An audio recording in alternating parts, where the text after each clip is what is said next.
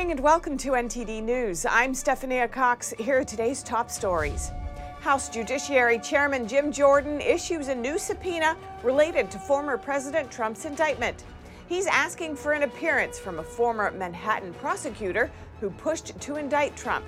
We'll tell you what the GOP is looking for as they probe this unprecedented legal case against the former president. A delegation of Congress members on a visit to Taiwan amid rising tensions with China. That's as Beijing welcomes the top diplomats of Saudi Arabia and Iran. The withdrawal from the Afghanistan that left 13 U.S. troops dead. The Biden administration now releasing its review of that mission.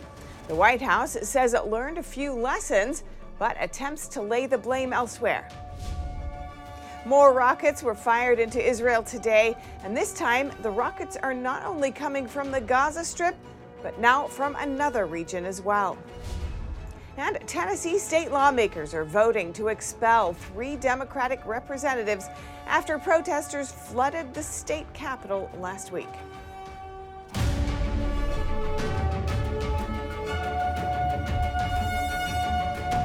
A new subpoena related to Trump's indictment is served. House Judiciary Chairman Jim Jordan this afternoon formally asked for an appearance from a former Manhattan prosecutor.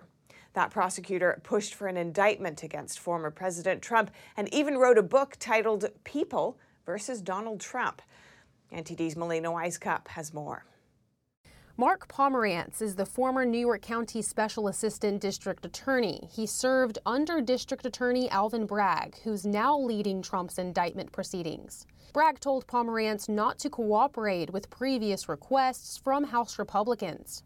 But in his subpoena, Congressman Jordan points out that Pomerantz has already discussed many topics the committee is interested in looking at via public interviews and in his book. When Pomerantz served under Bragg, he led an investigation into Trump's finances, but he resigned in February of 2022 due to Bragg's initial unwillingness to pursue a criminal case. Jordan accuses Pomerantz of putting political pressure on Bragg to bring charges against Trump. In his subpoena, Jordan writes that Congress's role is to use oversight to prevent political prosecutions because he says if state or local prosecutors are able to engage in politically motivated prosecutions of presidents, it could have profound impacts on how presidents exercise their powers. Jordan gives this example. The president could choose to avoid taking action he believes to be in the national interest because it would negatively impact New York City, for example, for fear that he would be subject to a retaliatory prosecution in New York City. The subpoena directs Pomerantz to appear before the committee on April 20th. Robert F. Kennedy Jr., nephew of the 35th President John F. Kennedy, is joining the 2024 race for president. Kennedy is known to oppose many policies of the current administration, particularly those related to COVID 19. However, he is running as a Democrat. He's the second Democratic Party candidate, joining Marianne Williamson, a best selling author and political activist. President Biden is also expected to announce his run for a second term soon. According to a new CNN poll, though, just one third of Americans say Biden deserves to be reelected. Meanwhile, the Republican race field includes former President Trump, former U.S. Ambassador to the United States Nikki Haley, Arkansas Governor Asa Hutchinson, and entrepreneur Vivek Ramaswamy. Florida Governor Ron DeSantis is widely expected to enter the growing field of Republicans as well. And a delegation of American lawmakers landing in Taiwan today. Chinese officials are criticizing the visit. The delegation's leader says the CCP even tried intimidating the American lawmakers. But we're not going to let this intimidation, you know, get to us. We all received sort of threatening texts. You know, uh, there was talk about a Chinese escort in the air, but that's just really intimidation, saber rattling. That was Texas House Representative Michael McCaul, chairman of the House Foreign Affairs Committee.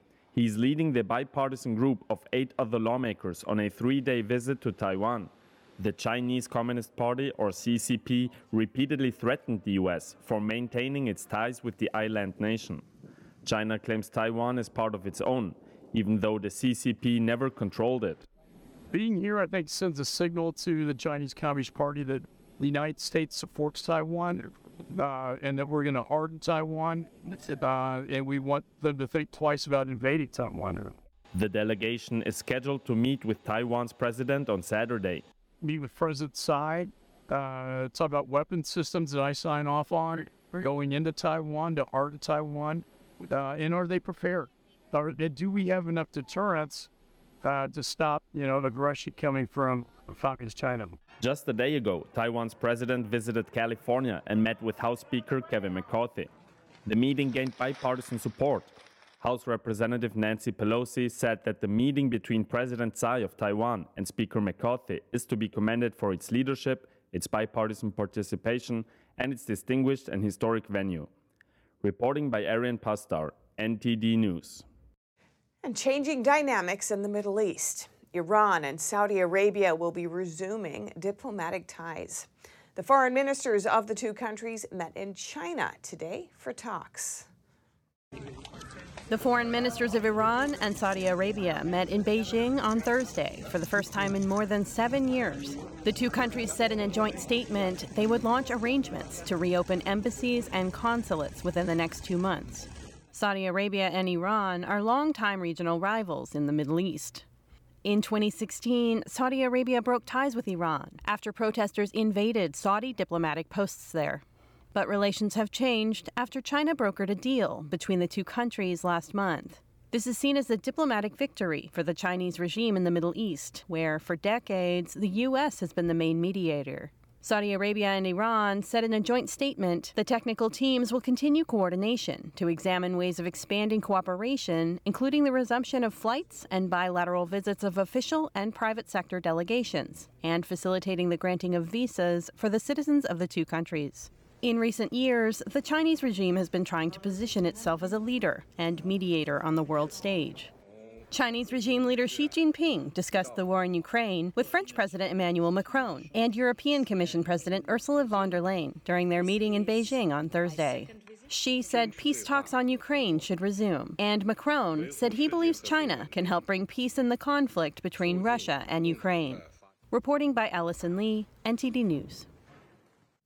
And sounding the alarm on China's ambitions to usurp the U.S., former President Trump stepping up his assertions, saying on Truth Social that he believes the regime is trying to displace the U.S. dollar as the world's reserve currency. And he says that could happen with Biden in the White House and warned that it would reduce the U.S. to a secondary world power. Earlier today, I spoke with economist Daniel Lacalle from Tressis Hedge Fund for his thoughts on the current moment. Daniel Lacalle, welcome to our show. Thanks for coming on again. Thank you so much for inviting me. Now, former President Trump and others have warned that China is trying to displace the U.S. dollar as the world's reserve currency. China, Russia, and other nations have recently made moves to reduce their use of the U.S. dollar. What's your take on it? Is this underway? There certainly is some form of uh, agreement between Russia, China, India, Brazil, possibly, to uh, try to use more the, their local currency, their domestic currency in their international transactions. And that is absolutely correct. But the likelihood of the US dollar losing its world reserve status is very, very far fetched right now, even with these moves. Um, these moves are marginal in any case. We need to start from a very important premise is that the Russian ruble, the Chinese yuan, are currencies that have capital controls. Therefore, it is very difficult for any currency. No, it's not very difficult. It is impossible for any currency that has capital controls to be a world reserve currency our viewers may understand it perfectly. Uh, if you don't know if you will be able to use your own funds the way you want them, any way you want them, at any time you want them, uh, it's impossible that you decide to conduct your international transactions in uh, in such a currency. No, uh, so That is one big caveat. The other big caveat is that uh, the, to have a world reserve currency is not just a question of having a strong political will or some strong alliances. It is about having the confidence from local and international investors. And so far, at least, it is very difficult to believe that global international investors are going to want to uh, originate foreign transactions, originate uh, lending, uh, finance global investments in Russian rubles or Chinese yuan when, for example, the Chinese yuan is a perfectly fine currency, but it's uh, but it does not trade. But the US dollar's share in foreign reserves has been shrinking. So, what do you think has set that in motion? Well, the main reason why the share of uh, dollars in foreign reserves has come down is fundamentally because we've seen a, drop in the value of US treasuries. But it's not just a drop in value of US treasuries, it's been a drop in value of all sovereign bonds. The problem is that when you think about being the world reserve currency, we need, you, you need to think about what is the alternative. Hmm? And the alternative right now doesn't exist. The euro is a world reserve currency that has redenomination risk. Countries in the eurozone may, for some political reason that we don't know right now, may decide to break up the euro, and that obviously would create a massive financial turmoil. But ultimately, the, the reason why there is no alternative to the US dollar is because none of the alternatives have diversified, open, and free capital markets. Because in in a in times of difficulty, as you very well know, the US dollar becomes a safe haven, not because it's a coincidence, but because it's the most liquid. The uh, I always say that it is the house uh, in a fire that has the largest numbers of windows and doors. So um, that's the, that is ultimately the reason why the U.S. dollar is the world reserve currency. Do you have any takeaways for our viewers who may be concerned about this issue? If investors or citizens are worried about the US dollar being the world reserve currency, the first thing that citizens have to do is to uh, is to show their confidence with their votes. Because if a government weakens the currency as a fiscal tool, i.e., printing money constantly to finance large deficits, that is going to end up uh, putting uh, the dollar at risk. But if they want to defend themselves from the weakening of purchasing power of a currency, then you always have gold and certainly some of, uh, of the uh, alternatives that are not in the fiat world like Bitcoin. Okay, thank you so much. Daniel Lacalle, Chief Economist for Tressis. Really appreciate it. Thank you. The Biden administration finally releases its review of the 2021 Afghanistan withdrawal. The White House denies that the withdrawal was chaotic and lays the blame on the Trump administration. NTD's Iris Tao has more from the White House. After months of after action reviews by the Pentagon and the State Department, the Biden administration on Thursday released a 12 page report summarizing the 2021 Afghanistan withdrawal, which left 13 U.S. service members dead. In that report, the administration defended its actions and largely blamed the Trump administration for not providing enough intelligence on Afghanistan during its transition. Here's what the White House told us at a briefing on Thursday. Transitions matter. That's the first lesson learned here. And the incoming administration wasn't afforded much of one. Thus, President Biden's choice was stark either withdraw all our forces or resume fighting with the Taliban. He chose the former. But Kash Patel, the chief of staff for the Pentagon during the Trump administration, and told me that that's not true, adding that it was the incoming Biden administration back then who did not listen to their advice. The folks of the incoming side of the administration, the Biden, were reached out to both by myself and the Secretary of Defense and so many others in person via email relentlessly. Half the time they wouldn't take our calls. We told them not to shut Bagram down. We told them not to let the prisoners out of the jail cells at Bagram. We told them not to let our special forces out of country. The White House says that the release of the report is not meant to seek accountability. And the White House outright denies that a withdrawal was chaotic. Uh, but also defend that airport from external threats. Um, that's pretty remarkable. And so, for all this talk of chaos, I just didn't see it, not from my perch. Aside from releasing a public summary, the administration on Thursday also shared with Congress a classified version of the report regarding if and when President Biden would speak to the public regarding many of the lingering questions. The White House says it has nothing to announce just yet. Reporting from the White House, Iris Tao, NTD News. More protests at Tennessee's capital today. Republican state lawmakers have voted to expel the first of three Democratic Party representatives who supported protests against guns last week. The White House today condemned the vote, saying the protests were peaceful. The fact that this vote is happening is shocking, undemocratic, and without precedent. Across Tennessee and across America, our kids are paying the price for the actions of Republican lawmakers who continue to refuse to take action on stronger gun laws. She says the president will continue to call for stricter gun laws. Some House Republicans fear Biden might use the Bureau of Alcohol, Tobacco, Firearms, and Explosives to do so. GOP representatives are calling to cut the Bureau's budget for fiscal year 2024. Meanwhile, in Tennessee, activists gathered at the state capitol before today's vote to show support for the three Democrats. Last week, activists protested guns inside the state capitol building. The three lawmakers led the protests, which is why some say they should be expelled. Critics called last week's event an insurrection. One of the three criticized state representatives for trying to expel them instead of focusing on other issues. In the past week, we've seen thousands of students here at the state capitol asking us to do one thing, and that is to ban assault weapons. Nowhere in this bill do I hear the word or do I see the word guns, AR 15s, assault weapons, the things that actually are traumatizing and terrorizing these young people. If they're expelled, they'll be replaced until a special election is held in a few months.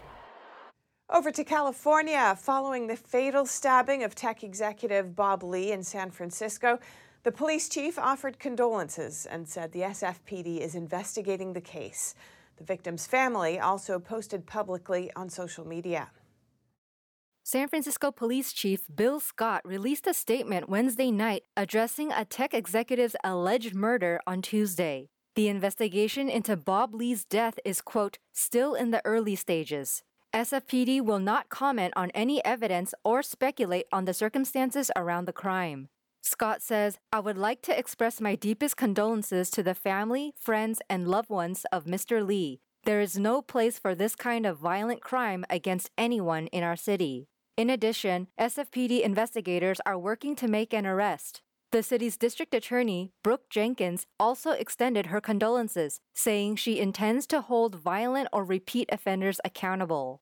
Bob's father, Rick Lee, expressed his sorrow in a Facebook post, saying he lost his best friend and son. They remained close even after his wife died in 2019. He said his son worked harder than anyone and was the smartest person he's ever known.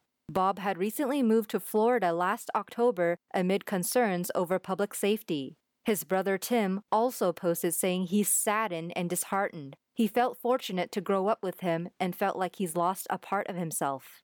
Anyone who has information about this case can call the SFPD 24 hour tip line at 1 415 575 4444 or text a tip to tip 411. Coming up, the Supreme Court weighed in today on transgender athletes in girls' sports in the state of West Virginia. Find out how the law stands now after this short break.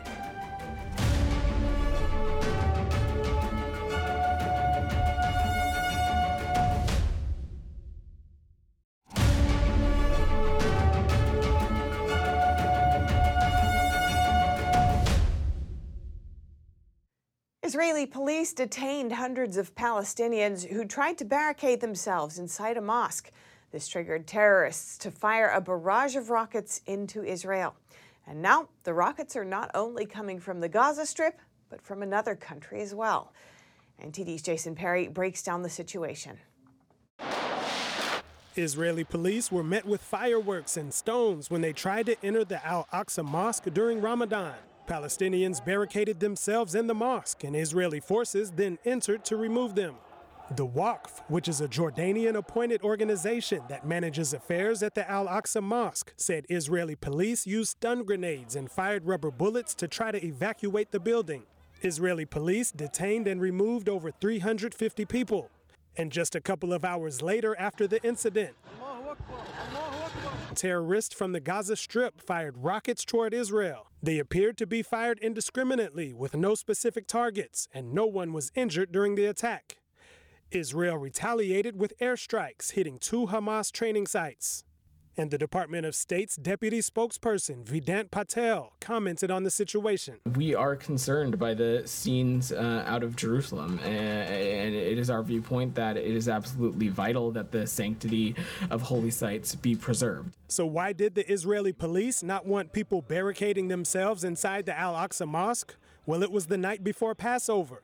And according to the Jerusalem Post, Israeli police say they have an agreement with the Waqf to not allow overnight stays at mosques on the Al Aqsa complex. The Al Aqsa compound contains Islam's third holiest site. It also hosts Judaism's most sacred site, known as Temple Mount. Israeli police have said that Palestinians who tried to stay overnight in the past were planning to attack Jewish visitors at the site during morning visiting hours. And the next attack on Israel was launched from another country. On Thursday, a barrage of 34 rockets were fired from Lebanon into northern Israel, according to Israeli Defense Forces. And of the 34 rockets, 25 were intercepted in the air, while five landed on Israeli territory. The location of the other four rockets is still under investigation. Reports say one Israeli was injured by shrapnel and another was injured on her way to a shelter. Jason Perry, NTD News. The Supreme Court today denied West Virginia's request to let it fully enforce a state law that bans transgender athletes from women's and girls' public school sports teams. In an unsigned order, the court denied West Virginia Attorney General Patrick Morrisey's emergency request to let the state enforce the 2021 law.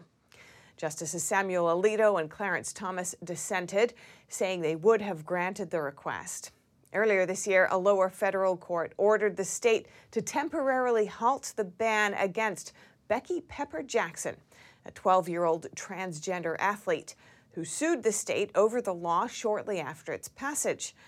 Pepper Jackson has been able to compete as a result of the lower court's injunction and can now continue to do so following the Supreme Court's decision to deny the emergency request. And for more sports news, here's NTD's Dave Martin. Thank you, Steph. The Masters kicked off this morning with round one, and that included five time champion Tiger Woods playing in just his second tournament of the year. The 47 year old got off to a rough start with bogeys on three of his first seven holes, but then rallied with back to back birdies on the back nine and finished with a two over par 74. Meanwhile, the early leader was Viktor Hovland from Norway, who finished 7 under. The second round will continue tomorrow. And in sports memorabilia news, a Babe Ruth bat from 1921 sold for a record price of $1.85 million Wednesday. The bat was known as the Polo Grounds bat, named after the stadium he and the Yankees played their home games in that year before moving to Yankee Stadium. Ruth hit 59 home runs that season, breaking his own record he set just the year before. The bat was previously purchased in 2018 for just $400,000, but after being photo matched by an expert to a picture taken during the 1921 season, its value quadrupled. Now, while most bats in today's game weigh around 32 ounces, Ruth's century old lumber checks in at a hefty 45 ounces. And for your sports viewing schedule tonight, the NBA has five games on featuring a Nuggets Suns clash. Denver may have clinched the top spot in the West, but the star studded Suns are finally healthy and are on a roll, having won now six in a row. And in baseball, because of day games and numerous weather postponements, just two games on tonight, but that includes the Atlanta Braves, who have the second best record on this young season, hosting the World Series hopeful San Diego Padres. And finally, for your hockey fans, big night in the NHL. 28 of the league's 32 teams are in action, including the Vegas Golden Knights, who now lead the hard charging Edmonton Oilers by just a point for the top spot in the West. They host the third place LA Kings. And that's it for your sports news today. Steph, over to you. Thanks, Dave. And that's all for today's news. Thanks for tuning in. I'm Stephanie Cox. Good night.